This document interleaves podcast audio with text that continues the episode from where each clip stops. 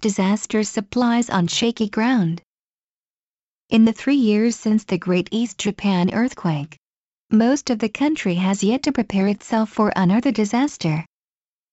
A recent survey by Tohoku University's International Research Institute of Disaster Science, IRIDS, found that a large percentage of municipalities across Japan still have not taken steps to ensure enough food or fuel to operate for more than a day in the event of another serious earthquake.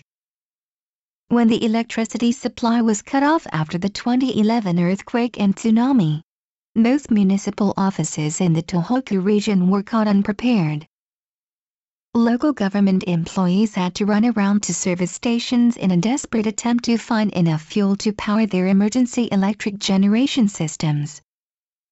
Few had more than a day's worth of food stockpiled.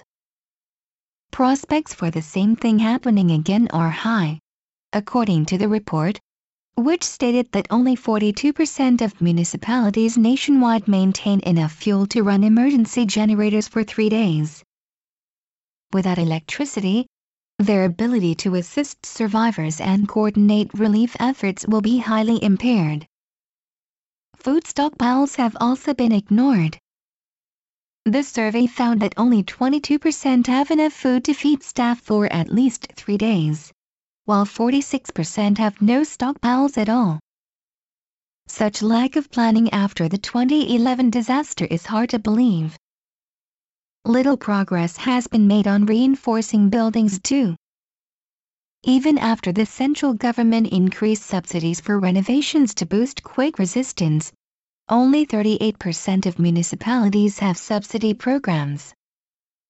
Just close to 15% of local governments provide subsidies for renovation work, mainly because the sums can be extremely high, running to several hundred million yen per building nor has there been much progress in other areas of prevention. Only the Yokohama municipal government began to subsidize purchases of seismic circuit breakers, which automatically cut off electricity during a strong quake and greatly reduced the danger of fires. However, even in Yokohama, only three applications for subsidies were received.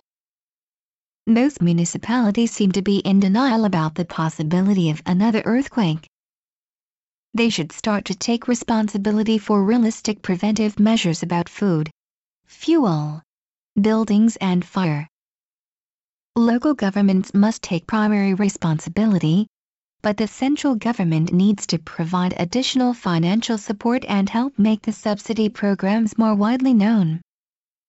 Citizens, who themselves should be stockpiling food, water and other household emergency supplies as well, need to demand that their local governments do more to prepare for another earthquake.